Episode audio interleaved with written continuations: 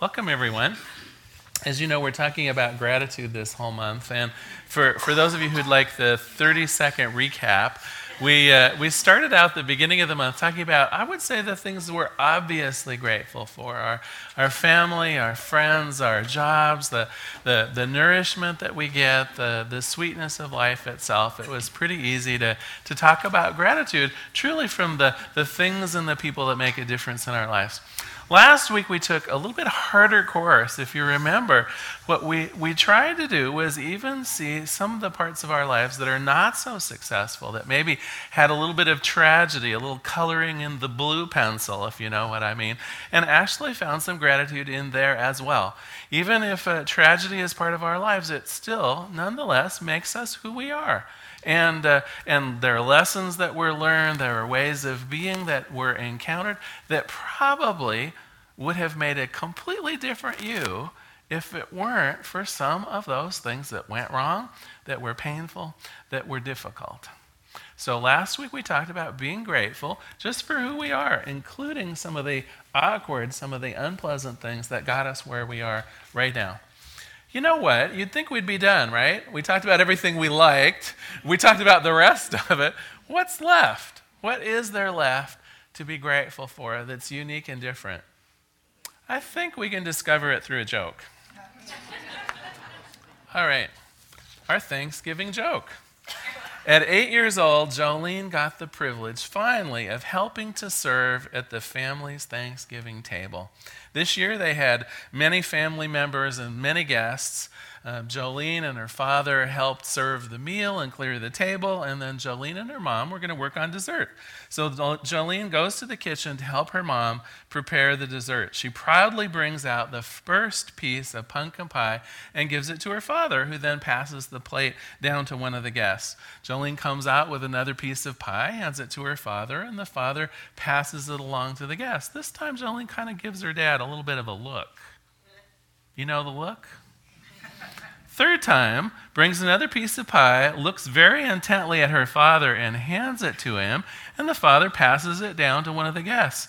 Well, Jolene can't take this anymore. She said, "You might as well take one, Daddy. They're all the same size."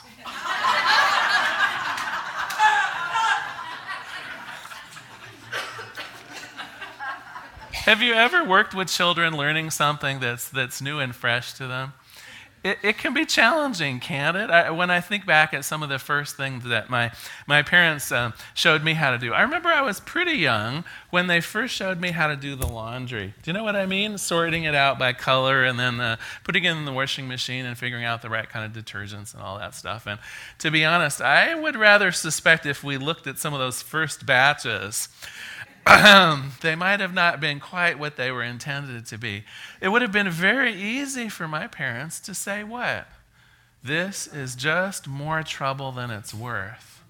Do you know what I mean? Haven't we all encountered things, either with young people or people who are unfamiliar to doing something that's trying to help you out?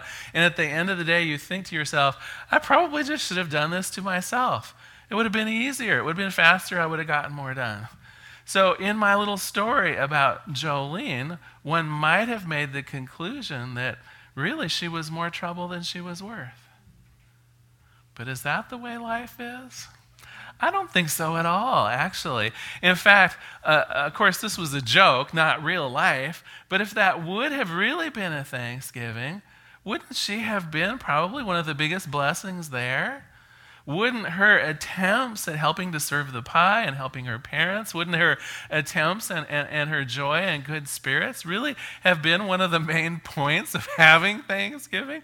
I think so.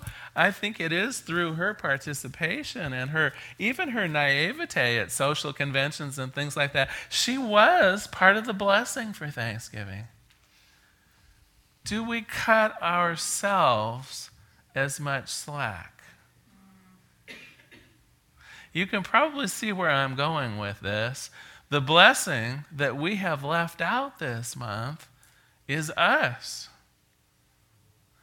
In the world of human affairs, who brings the human joy? Who brings the human love? I mean, we talk, of course, about God as being the source of all things, and that's absolutely true. But in our own lives, it's God showing up as each other. It's God showing up as the Jolenes. It's God showing up as our friends and our family and the people that we count on. It's God showing up equally as us. And yet we're so very reticent to think of ourselves as a blessing, aren't we? And even when we do, I think it's with It's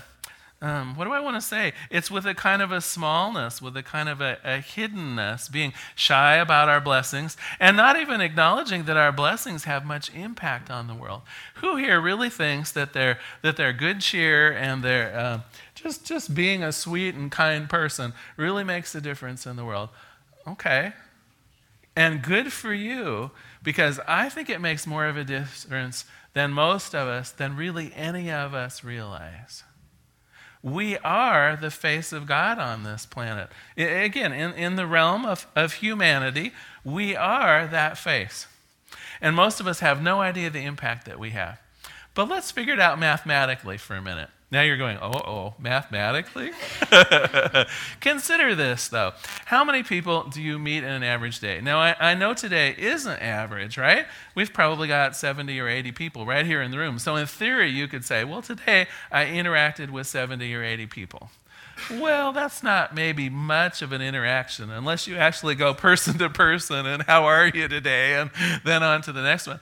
But I would bet everyone here would probably say that you really have an interaction of some kind with, say, 5 people a day, whether it's on the phone or through email or around your own dining room table or at the grocery store, probably at least 5 people, right? So you get to share your gift, your blessing. You get to share you as love or joy with at least 5 people every day. Well, and those 5 people have the capability, these are just kind of averages, but I would guess those 5 people meet 5 other people and so on and so forth. So with 7 billion people on the planet, I hope you realize that in less than 15 days, your blessing of love could be heard by every single person on the planet. Now, I know what you're going to say. You're going to say, well, Larry, some days I don't go out. There are some days when I don't see 5 people, so that messes up your math right there. And then there's the possibility that Dee and Nancy might think of me as one of their 5 people, and so we've got a couple people double counted. But no matter how you look at it, the potential for people carrying on and even amplifying your blessing is huge in the world. Let me use another example. Back in the 60s, are you aware that there was an event that traveled around the world to virtually every person on it within 24 hours? It was the landing on the moon. Even back in the 60s, the internet was still there, but hardly anyone was using it. And certainly long-distance charges were high. And so the availability of communicating that news wasn't that good. It's not like every country in the world had TV or anything like that. And yet the statistics are that virtually everyone on the planet knew that we had landed on the moon within about 24 hours of us doing it. We have an untapped power for the good that we are, for the love that we are, that the joy that we can bring for affecting other people. Well, and now let's fast forward a minute, right? This isn't the 60s. That was 50 years ago. With social media, with the internet, with email, our news travels fast and wide. In fact, I did a little research for you. You know me and my research. And are you familiar with the idea of things going viral on the internet? That idea that a meme or a story or a picture or something will just take off like wildfire across the world. Well, here are some interesting ones that I gathered up. These are stories or ideas that went hugely viral on the internet within literally an hour. Let me read a few of them to you. This pizza has crust made out of cheeseburgers. 41,000 people picked that up within an hour of its first posting. Another one, husband leaves wife because her 550 cats steal his food. I know. That one, 32,000 people picked that story up within an hour of the first person posted. Now, of course, I know what you're saying. Well, Larry, it's more than quantity. It's also quality. And I do agree. But what it is suggesting is that our power to get the word out, to have our love and our joy known to other people is phenomenal on the planet right now as never before. You may think that you don't count for much. You may think that people aren't aware of you or that your spoken word, your written word just affects a very few people. You are just so wrong. Our words, our thoughts, our writings, our ruminations are hugely impactful on people. When we are a blessing in the world, it has the capability of going so very far, so very wide, so very beautiful. And what might stand in the way of this? What might stand in the way of the message being a quality one, right? Because we don't want to be known for the pizzas made out of hamburgers, right? We want to be more of a positive and uplifting message. Well, I'm going to go back to childhood again. Like Jolene, my mother told me something very important when I was off to middle school. So I come from Newport, Oregon, down on the coast here, and it's one of those awkward-sized towns where several grade schools, and then they pull everyone together to go to middle school. Well, I was terrified. I mean, and don't ask me why. It made no sense at all, of course. But the thought of being put in with kids that I didn't know from birth. I mean, the graduating class of my grade school, was like 20 people or something, right? And suddenly I was going to be in class with like 100 people that I didn't know, that I was just sure were all better than me. And then there was the idea of classes that were more like reading, writing, and arithmetic, no more like craft periods during the day, no more nap time. Do you know what I mean? It was like this was going to be real school. And I was pretty scared. My mom took me aside and she said, "Larry, all you have to do is your best. Yes. You will get along, you will do famously, you will have a good time, you will learn lots, you'll be a blessing to the other children and the teachers. All you have to do is be your best." And I would offer that simple wisdom up to us here today. If we want to be more of a blessing in the world, we don't need to try particularly hard to do something that isn't us. We don't have to go to school to learn something new to be a blessing. We don't have to polish ourselves up. But if we show up just doing our best, we will be such a blessing. Do you see that there's a little problem here, though, even? What is our best? I was comparing notes with Star Shepherd Decker, one of our practitioners at the first service, and she and I were both in that club that we notoriously refer to as the Perfectionists Club. Is there anyone else here who's a member of the Yeah, that's kind of what I thought. So sometimes the phrase, "just do your best," is like your worst nightmare if you're a perfectionist, right?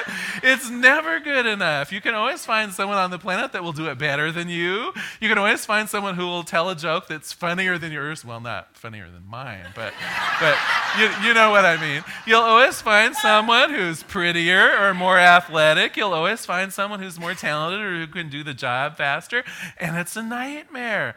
What the heck does doing your best exactly mean? So I want to clarify. I want all of us perfectionists to take a breath. Just take a breath. Doing our best simply means that right in the moment, with the resources and the training and the know-how you have, right then, you give it your full attention. That's all that doing your best is. It doesn't mean you have to compare yourself to someone else. It doesn't even mean that you have to be your all-time personal best at that time. Do you know what I mean? We all have good days and bad days. Some days I'm really good at math. I tell you, I was trying to do a ratio the other day, and I sat down with my pad and my paper, and an hour later, I called one of my office helpers, and I said, Laura, would you help me figure out how to do a percentage? I was so embarrassed, right? We all have our strength and our weaknesses. All that is ever required of us in the moment, just in that particular moment, is to do our best. Sometimes our best will be dynamite. Other times our best, maybe we're running on 4 hours of sleep. Maybe we've had a busy day, right? Other times our best may be a little less than that. It is still our best in the moment, and it is a tremendous blessing to the planet. This Thanksgiving, I would simply like us all to own up to being that blessing. We're going to bless the meal. We're going to bless our family. We're going to stand in love and in awe of the people and the places that make such a grand deal to us and that make life full of love and joy. And that also means you. You're a blessing. Just do your best. Just show up. Just suit up. Just fully participate in the moment as best you know how. Think of Jolene for my joke, right? She didn't know how to pass out the... I mean, think of it. Here's this little girl that didn't even know how to pass the pie out, right? Couldn't have been more charming. Couldn't have been more wonderful. Couldn't have been more of the blessings of Thanksgiving. Let's all give ourselves a huge break this year. Just show up in love. Just recognize how powerful, how creative, how loving we are. It's good enough. It is our nature.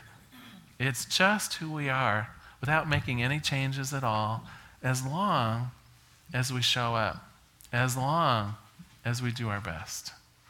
I'm going to close today with a quote from Ernest Holmes. Ernest Holmes is the founder of Centers for Spiritual Living. In a book in 1966, he wrote 10 Ideas That Make a Difference. And here's a quote around Thanksgiving that he had. He says, living really should be without struggle and always with enthusiasm. We exist that life may operate through us and express itself through us. We should think of the law of good being infinite in its capacity and the willingness to create anything that is good. We should think of the divine presence as infinite joy, beauty, and wisdom, and simply know the gratitude for it. I'm going to do a prayer today, but before we get there, I want to do something we haven't done in a really long time. Is everyone here familiar with the idea of call and response? So I'm going to read something out loud, and then you're going to simply repeat it back to me. And this may make some of you feel uncomfortable, and that's a good thing. and it may make some of you just feel good, and that's also a good thing. So let's get started. Please repeat after me. I am part of the blessing this Thanksgiving. I am part of the blessing this Thanksgiving. I am capable and lovable. I am I'm filled with good ideas for helping others.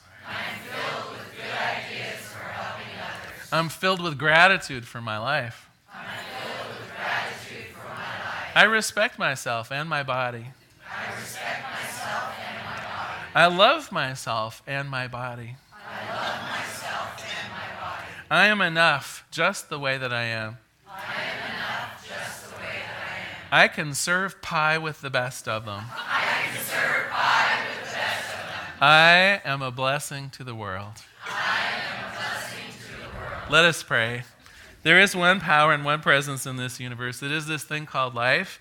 And what I know about life, what I know about God is that it is infinite in its good. It is infinite in the Thanksgiving harvest, if you will, taking the form of the people and the places and the loved ones and the joy and the givingness. All of this, of course, is from God. And that means me. It means that I am also part of this universal and powerful blessing. And as it is true for me, each person in this room is part of God's grace. Each person in this room has their gift to contribute. Each person here, as they simply do their best in the moment, contributes to God's glory, contributes to the uplifting of the planet, contributes to grace. I'm grateful for this. I'm grateful for the celebration of Thanksgiving yet to come. I'm grateful for the people in this room, for our potluck. I'm grateful for life. I just let it be, and so it is. Thank you so much for being here today. Thank you so much.